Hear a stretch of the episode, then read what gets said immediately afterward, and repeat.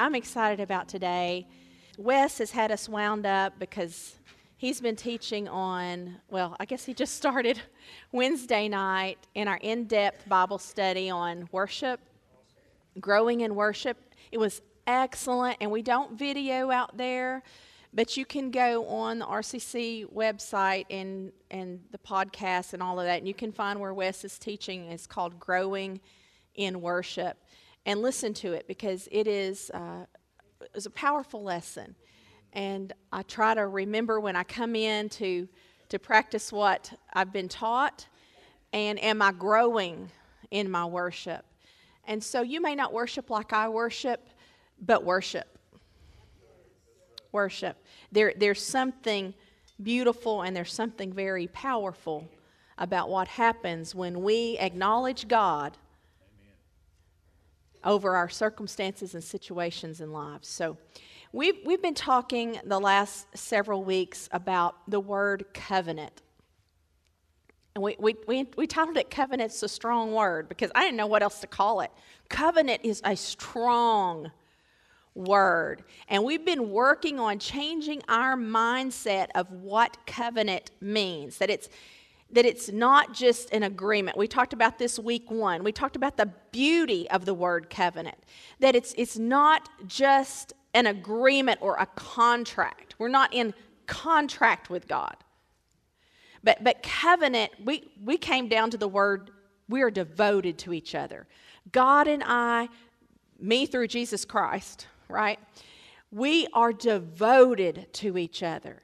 And so last week we took it a step further. We, we mentioned blood covenant a little bit. That it, there was a blood covenant, and that's the kind of covenant we're in with God through the blood of Jesus Christ, that makes the word covenant even stronger. And when you, when you put the word blood on it, it makes it a whole lot more serious than writing your name on a dotted line, right? And, and we talked about Abraham and God and how covenant was such a strong word that what it meant was if I'm in covenant with you, let's say I'm in, in covenant with Mr. Creekmore over here, and we're in a blood covenant together, that we are devoted to each other to the degree, even to the point of death. Anything that he needs that is mine is his, and anything that I need that is His is mine. And we compared this to the marriage covenant. So Tammy and Mike have that. And if it comes to blood, no, I'm just kidding. anything that's His is yours, and it, you, you're, you're devoted to each other. If He needs it, it's His. If you need it, it's yours. The beauty of the word covenant. We talked about Abraham giving his son, God asked, required Abraham's son, his only son, as God called it. And then Abraham, mankind, could ask for God's son. It was a beautiful lesson. But today I want to talk about being covenant minded. Does it matter? Why are we studying this? Yes, it's great. It's beautiful. Uh, it's, there's some great lessons. There's some great biblical accounts that you can read in here. They're very powerful. But does it make a difference in my life? And our goal today is to look at what it looks like to be covenant minded and to look at what it looks like if you're not covenant minded. And we're going to do all of that through the story or the account of a man's life named David. We're just going to go to two different accounts. We're going to do quite a bit of reading today. So get your Bibles out or your devices out and follow along with us in 1 Samuel chapter 17. Now, most of us are very familiar with the story of David and Goliath. I'm glad, glad the rest of you didn't say Bathsheba because that's a pretty popular one too. But David and Goliath. We grew up on uh, reading these biblical stories in our Bible story books uh, growing up, but we're going to look at it for the purpose of studying covenant today. 1 Samuel 17, verse 2 Saul and the Israelites are assembled and they're camped. They're, they're drawn up for battle against the Philistines. And the Philistines occupied one hill, verse 3, and the Israelites another. and there was a valley between them. So we have the, the armies of the Philistines on one hill, and we have the Israelites on the other hill, and there is a battle fixing to happen in the middle. Now, Israel has a covenant with Almighty God. They are the children of Israel. They, Israel, he has a covenant cut with them, and it is a blood covenant. And the mark of that covenant is circumcision. Blood was shed, every male, eight days old and up. Circumcision was taking place, blood was shed, and it was their token of the covenant that they had with God. It was a powerful blood covenant. The Philistines were not. Who was from Gath came out of the Philistine camp. I have written in the notes of my Bible, and I enjoyed looking through my old Bible today. He was just a big thing that came out of a bunch of little things. And isn't that the way life is? Most of the time, those big things that you're trying to beat in your life just came out of a bunch of little things. Little things that we didn't stop while they were little. That's just a side lesson for today.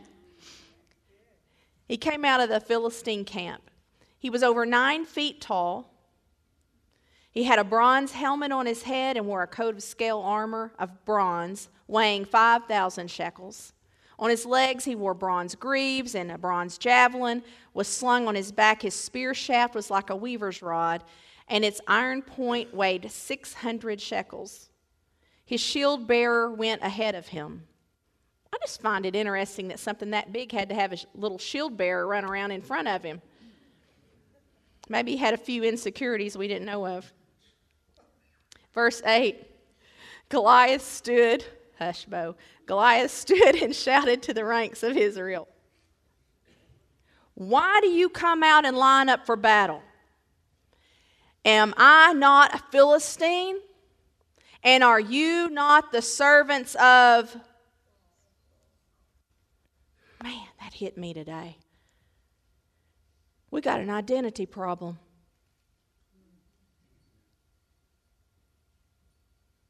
They were he saw them as the servants of Saul. He didn't see them as the servants of God. Did they see themselves as the servants of Saul and not the servants of God? Choose a man and have him come down to me.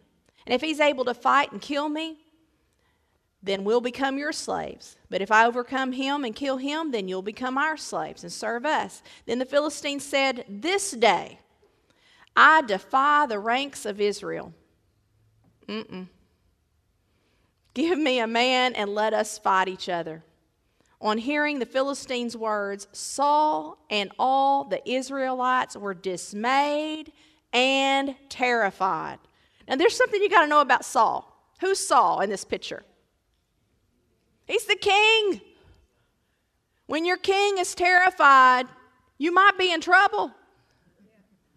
Not only was Saul the king, he was head and shoulders above everybody else in the armies of Israel. He was a great warrior. He was marked as a great, celebrated as a great warrior. And he and his armies are dismayed and terrified at the words coming from this big thing. Now, David was the youngest, because he's fixing to enter the picture. We're going to skip a few verses. David's fixing to enter the picture. David was the youngest of Jesse's eight boys. His brothers were there to fight, but David kept was going back and forth uh, between there and to keep the sheep. And you remember he would go play his instrument, and the evil spirits would leave Saul. You remember the story. Verse 16 it says, For 40 days the Philistine came forward every morning and every evening and took his stand. The King James Version said that Goliath would come forth every morning and every evening and he would present himself. The threat, the fear would present itself. 40 days. You can go back and look, read Luke 4, and it gets really interesting in type and shadow because Jesus, Satan tempted Jesus for 40 days right in the wilderness. But what I want us to see in this is that just because these were covenant people didn't mean that the enemy was not loud and proud, and that he did not approach them and present himself to them every morning when they got up and every evening in the dark time. Every day. They woke up to this and they went to sleep to this. And it was loud. And I looked that word presented up, that he presented himself. And it means he, he offered them something. He took his stand and he offered them defeat. He offered them a challenge every day. And so, Jesse said to his son David, verse 17, I want you to take this roasted grain, these loaves of bread, and take along this cheese, and I want you to give it to the commander of the union. I want you to check on your brothers and come back and let me know how they're doing. Verse 19 says, And they are with Saul and all the men of Israel in the valley fighting against the Philistines. And early in the morning, David left the flock with the shepherd, and he loaded up and set out as Jesse had directed. And he reached the camp as the army was going out to its battle positions, shouting the war cry. Israel and the Philistines were drawing up their lines facing each other. David left his things. He walked down there, he started talking with them. And as he was talking with them, Goliath, the Philistine, the champion from Gath, stepped out from his lines and shouted his usual defiance, and David heard it. When the Israelites saw the man, they all ran from him in great fear. Do y'all, do y'all get visuals? I mean, I like to imagine this. We're talking about Jody. This is the Marines well, the Marines, never mind. The Marines wouldn't have ran. I take that back. I got a Marine up here. Be careful what I say. This was the warriors. And, and Goliath steps up to the front of the line and starts shouting stuff. And David's standing there, and the, all the soldiers are going that way. And the enemy's this way. He's young. But that didn't matter. Verse 25 Now the Israelites had been saying, Do you see how this man keeps coming out? He comes out to defy Israel. The king will give great wealth to the man who kills him. He also will give him his daughter in marriage and will exempt his father's family from taxes in Israel. I'm sorry, you had me at exempt. I'm going. I'm fine. David asked the men, he said, now, what's going to be done for the man who kills this Philistine and removes this disgrace from Israel? And who is this uncircumcised Philistine that he should defy the armies of the living God? And just circle that word uncircumcised and know this right here. David knows there is a difference.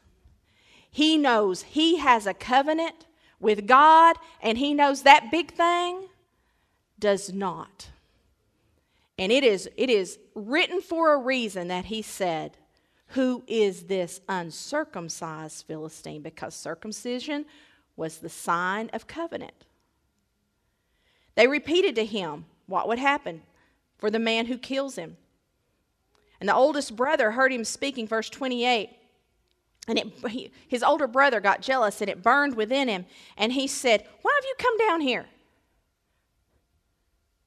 And who's taking care of the sheep back home? You ever known people like that? I know how conceited you are and how wicked your heart is. And you came down here just to watch the battle. David said, Now, what have I done? Can I even speak? I really like the King James Version because in the King James Version he says, Is there not a cause? Is this guy, this uncircumcised Philistine, is up here defying God's people. He's got them running in fear. Is there not a cause for me to speak up?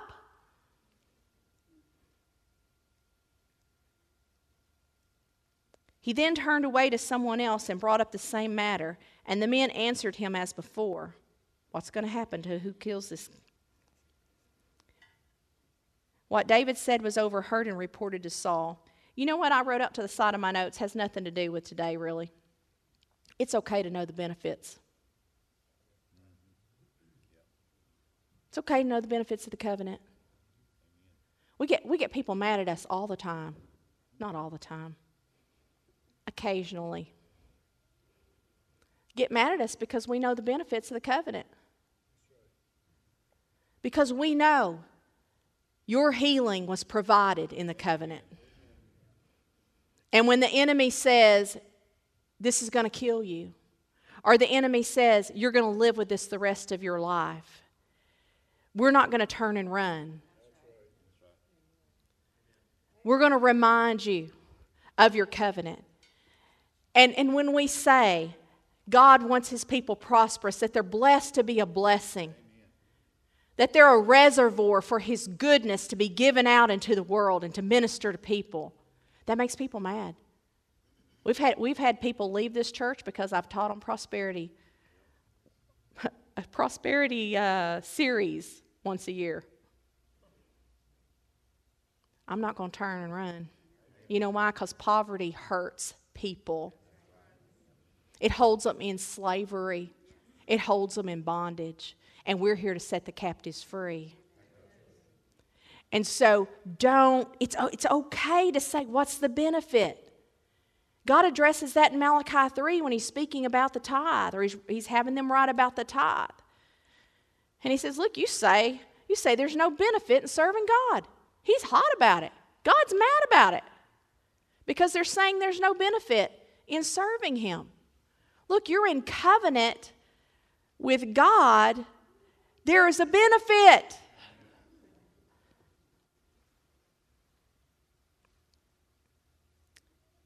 Verse 32 David said to Saul, Let no one lose heart on account of this Philistine. Your servant will go fight him. He's talking to the king here. And Saul replied, You're not able to go out against the Philistine and fight him. You're just a boy. He's been fighting, he's been a fighting man since he was a youth. There's always going to be somebody that says why you can't. But here's what you got to know David wasn't going there because he was a warrior, he was going to fight. I don't want to call him a giant, Goliath, because he was not covenant. And David was. David said to Saul, your servant has been keeping his father's sheep. And when a lion or a bear came and carried off a sheep from the flock, I went after it. I went after it and I struck it and I rescued the sheep from its mouth. And when it turned on me, I seized, its by, I seized it by its hair, I struck it and I killed it. And your servant has killed both lion and the bear. And this uncircumcised Philistine will be like one of them because he has defied the armies of the living God. There's your difference. The Lord who delivered me, the Lord who delivered me, the Lord who delivered me from the paw of the lion and the paw of the bear will deliver me from the hand of this Philistine. And Saul said to David, Go. Go and the Lord be with you. Now skip down to verse 41. Y'all staying with me? Meanwhile, the Philistine, with his shield bearer in front of him, kept coming closer to David. Oh, wait, aren't we supposed to resist the devil and he'll flee? David has stood up. He's going out there. He's going to be the one to fight this big thing that's in front of him. Goliath did not run.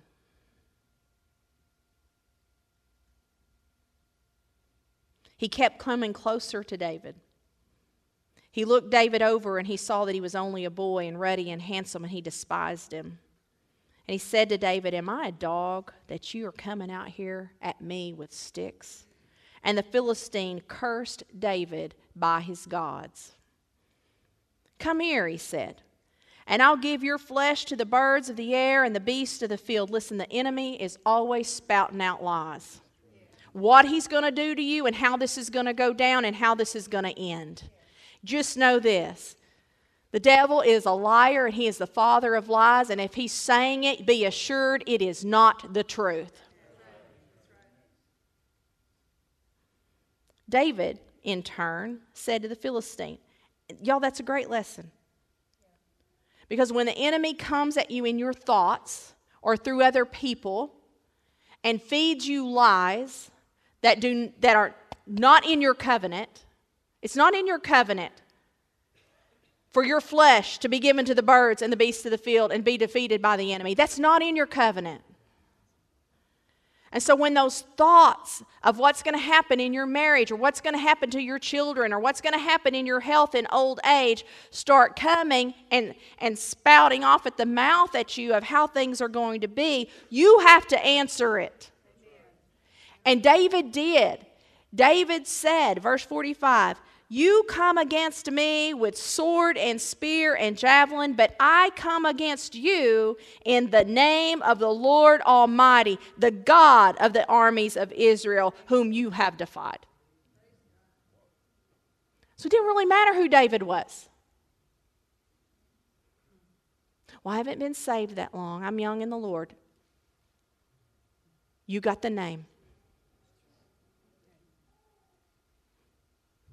Well, I was a prostitute, or I was a drug addict, or I was, I've been in jail, or I, or I, I can't read, or I'm not educated, or are you covenant? Are you covenant? Have you asked Jesus to be the Lord of your life? Have you, have you let him be the substitute? His blood shed for you in this blood covenant. Then you come at these situations and circumstances, and you do it in the name of the Lord. It doesn't matter who you are, who you were. It matters who you're in covenant with. Verse 46, he gets plainer. Because you remember Goliath had told him, This day I will feed. Mm-hmm. Well, verse 46, David says, This day. That's faith. This day the Lord will hand you over to me, and I'll strike you down, and I'll cut off your head. Today I'll give the carcasses of the Philistine army. David David doesn't know if the Israelite army is going to follow him into this or not. He doesn't care. I'll take out your whole army. This is what this is what the knowledge of covenant will do for you. It'll put the fight back in you. I'm going to give the carcasses of the Philistine army to the birds of the air and the beasts of the earth, and the whole world will know that there is a God in Israel all those gathered here will know that it is not by sword or spear that the Lord saves, for the battle is the Lord's, and he will give all of you into our hands. As the Philistine moved closer, what? Oh, but I've stood, I've made my confessions, I've said what the word says. And the enemy still moved closer. I've declared, Susan, I've done everything you've told me to do. And the enemy still moved closer. As the Philistine moved closer to attack him, David ran quickly toward the battle line to meet him. Here's our trouble. When things don't look like we're getting them beat,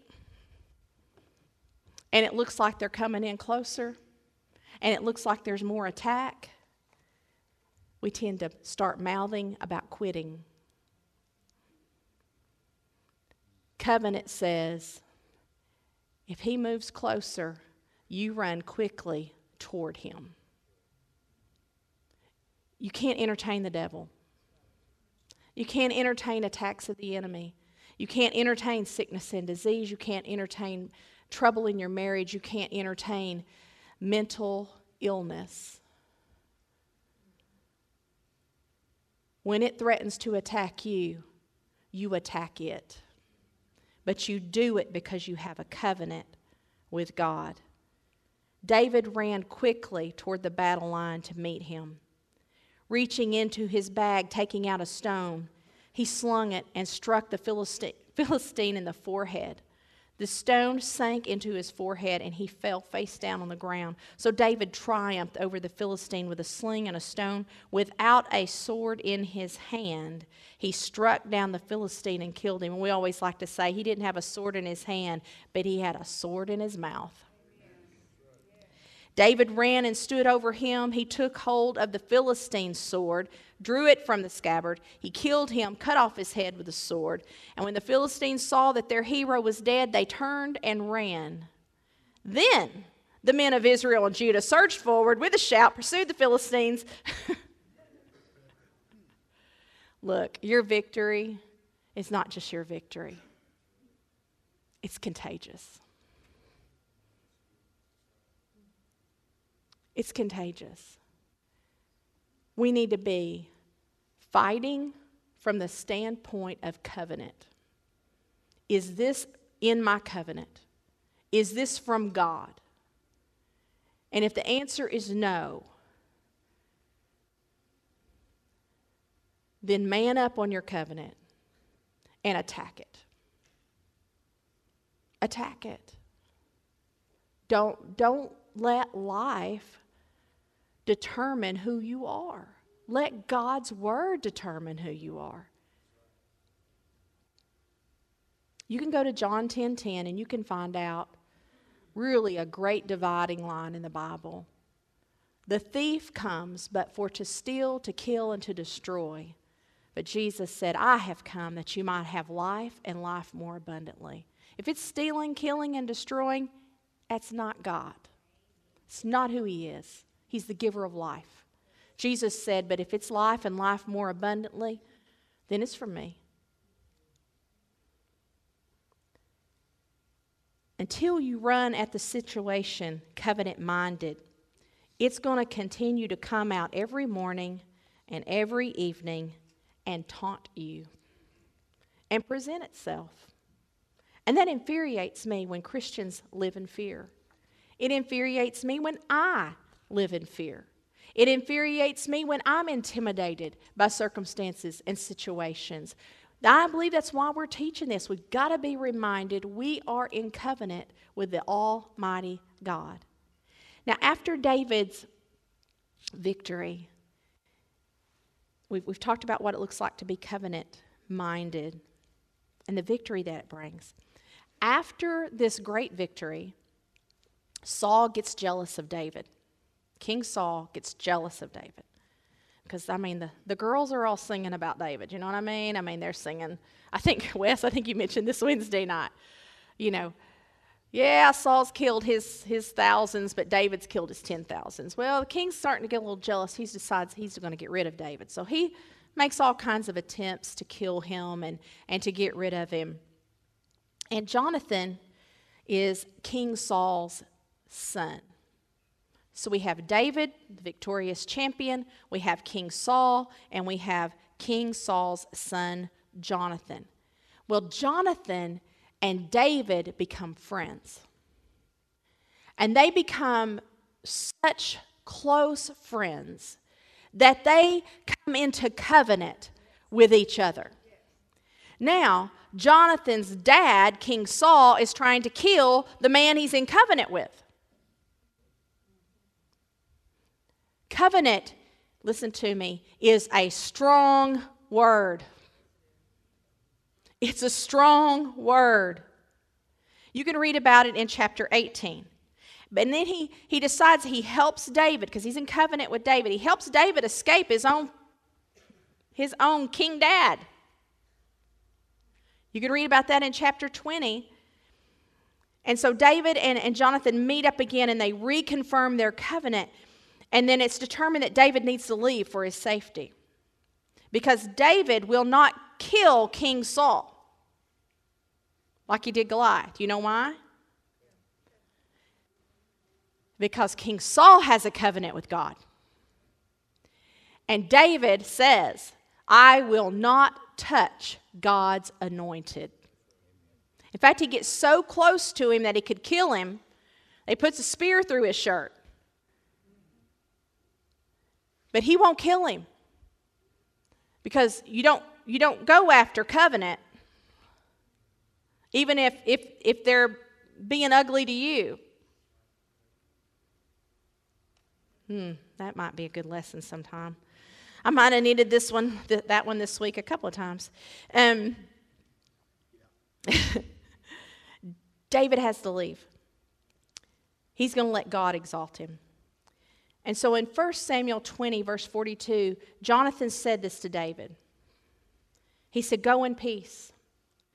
And since we have both sworn in the name of the Lord, saying, May the Lord be between you and me, and between your descendants and my descendants forever. So he arose and departed, and Jonathan went into the city. So David and Jonathan have to split, but they have made a covenant together forever between their descendants. Covenant's a strong word. Eventually, Saul and his sons are killed, including Jonathan. That's in chapter 31. And then in Samuel and 2 Samuel, we find David mourning their death. Even, he's even mourning Saul's death, who has been chasing him through caves and everywhere else trying to kill him. He's mourning the loss of, of King Saul and Jonathan. Now, David is king. And what does a new king do when he sets up his throne? What does he do to all the descendants of the old king? Kills them. He kills them because you don't want your enemy's descendants rising back up and trying to take back over. But this king was covenant family. And so David's not going to do that. In 2 Samuel 9, let's pick up there. We're going to look at what it looks like if you don't know and understand covenant. 2 Samuel 9, verse 1 David asked, Is there anyone still left in the house of Saul to whom I can show kindness for Jonathan's sake? Now there was a servant of Saul's household named Ziba. They called him to appear before David, and the king said, Are you Ziba? And he said, Your servant. The king asked, Is there no one left of the house of Saul to whom I can show God's kindness? That's covenant. He's not going to kill him. He's going to bless him because of his covenant with Jonathan. Ziba answered to the king and he said, There is still a son of Jonathan and he's crippled in both his feet. Now, his, this boy was five years old uh, when an attack was on. When they heard that King Saul had been killed, uh, the, the nurse is going to, the one that's taking care of the child is going to take him and hide him so that he's not killed because he's a, a descendant of the king. And when she's re- either running with him or in her arms are running with him, he falls and he's now crippled. And this is a child of Jonathan, whom David who had covenant with. Yes, there's still a son of Jonathan. He's crippled in both his feet. Where is he? He is at the house of Machir in Lodabar. So King David had him brought from Lodabar, from the house of Machir, the son of Amiel. And when Mephibosheth, that's the the boy that's crippled, son of Jonathan, the son of Saul, came to David, he, ba- he bowed down to pay him honor. And David said, Mephibosheth.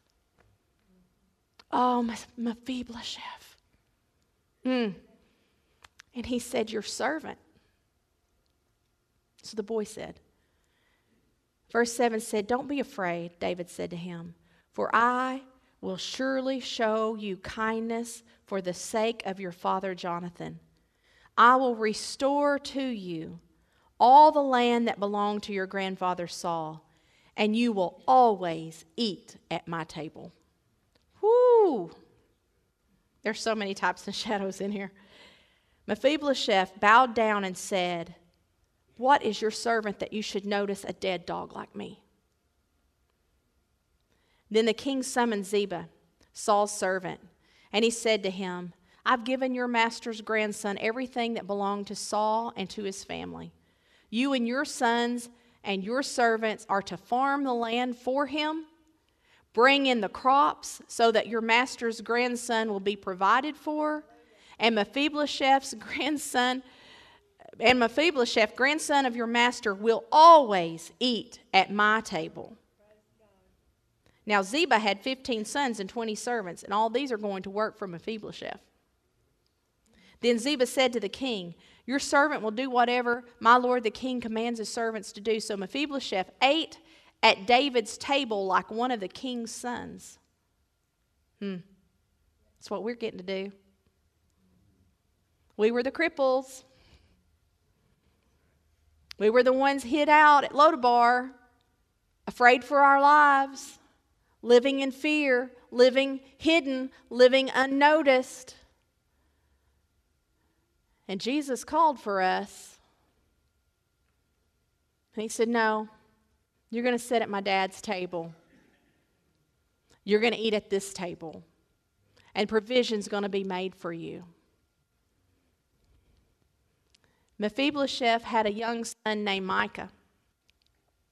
And all the members of Ziba's household were servants of Mephibosheth. And Mephibosheth lived in Jerusalem because he always ate at the king's table, and he was crippled in both feet.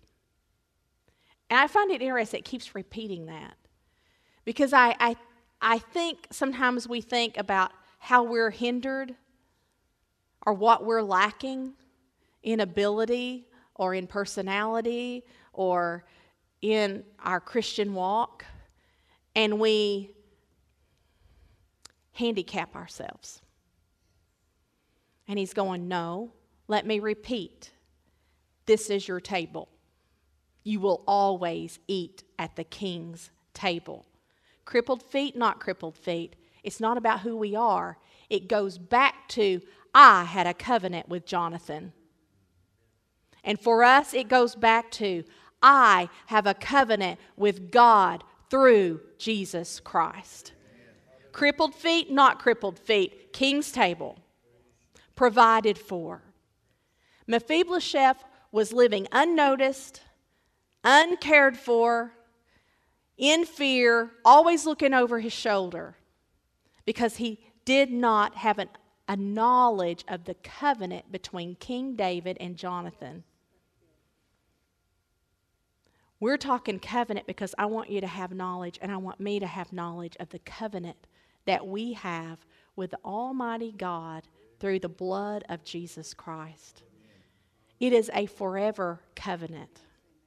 And we get to sit at the king's table a son. I'm telling you, covenant is a very strong word. So, what, how, do we, how do we live this out tomorrow? You know, when the thoughts are being presented in the morning. Oh, wait, we still have tonight to go. So, y'all are going to go to bed tonight, and thoughts are going to come about your body, about your marriage, about your finances, about your future, about your past. Recognize it for what it is. It's just a big nothing that came out of a bunch of little things. Just a big puff of air is all he was a big puff of air. Because when it came down to it, David beat him with a rock. Don't miss that point. A slingshot. It didn't matter how big Goliath's sword was, it didn't matter how much the spearhead weighed. It didn't matter how many levels of cancer what stage it is. Is it covenant or is it not covenant? And if it's not covenant and it's attacking you, don't just stand and take it. run at it. Run at it. And be established. I'm not saying go do this today, but start studying covenant. Start looking at what it means, what it provides, and become confident. Look at the confidence of David. I killed the lion, I killed the bear, I took the sheep out of its mouth. Hey, me and my dog were out walking the other day, and a coyote came out. I didn't run at it. Um, I needed this study. You know, and I just think a lion, a bear, if it had one of my dad's sheep, I'd be like, Dad, that sheep gone. I'm sorry. but no, this was a lesson. It was a, a life, a true life lesson. If you come after something of my father's, I'm coming at you. So if you get diagnosed with something or your marriage is under threat, I want to know. Because you are the Father's sheep.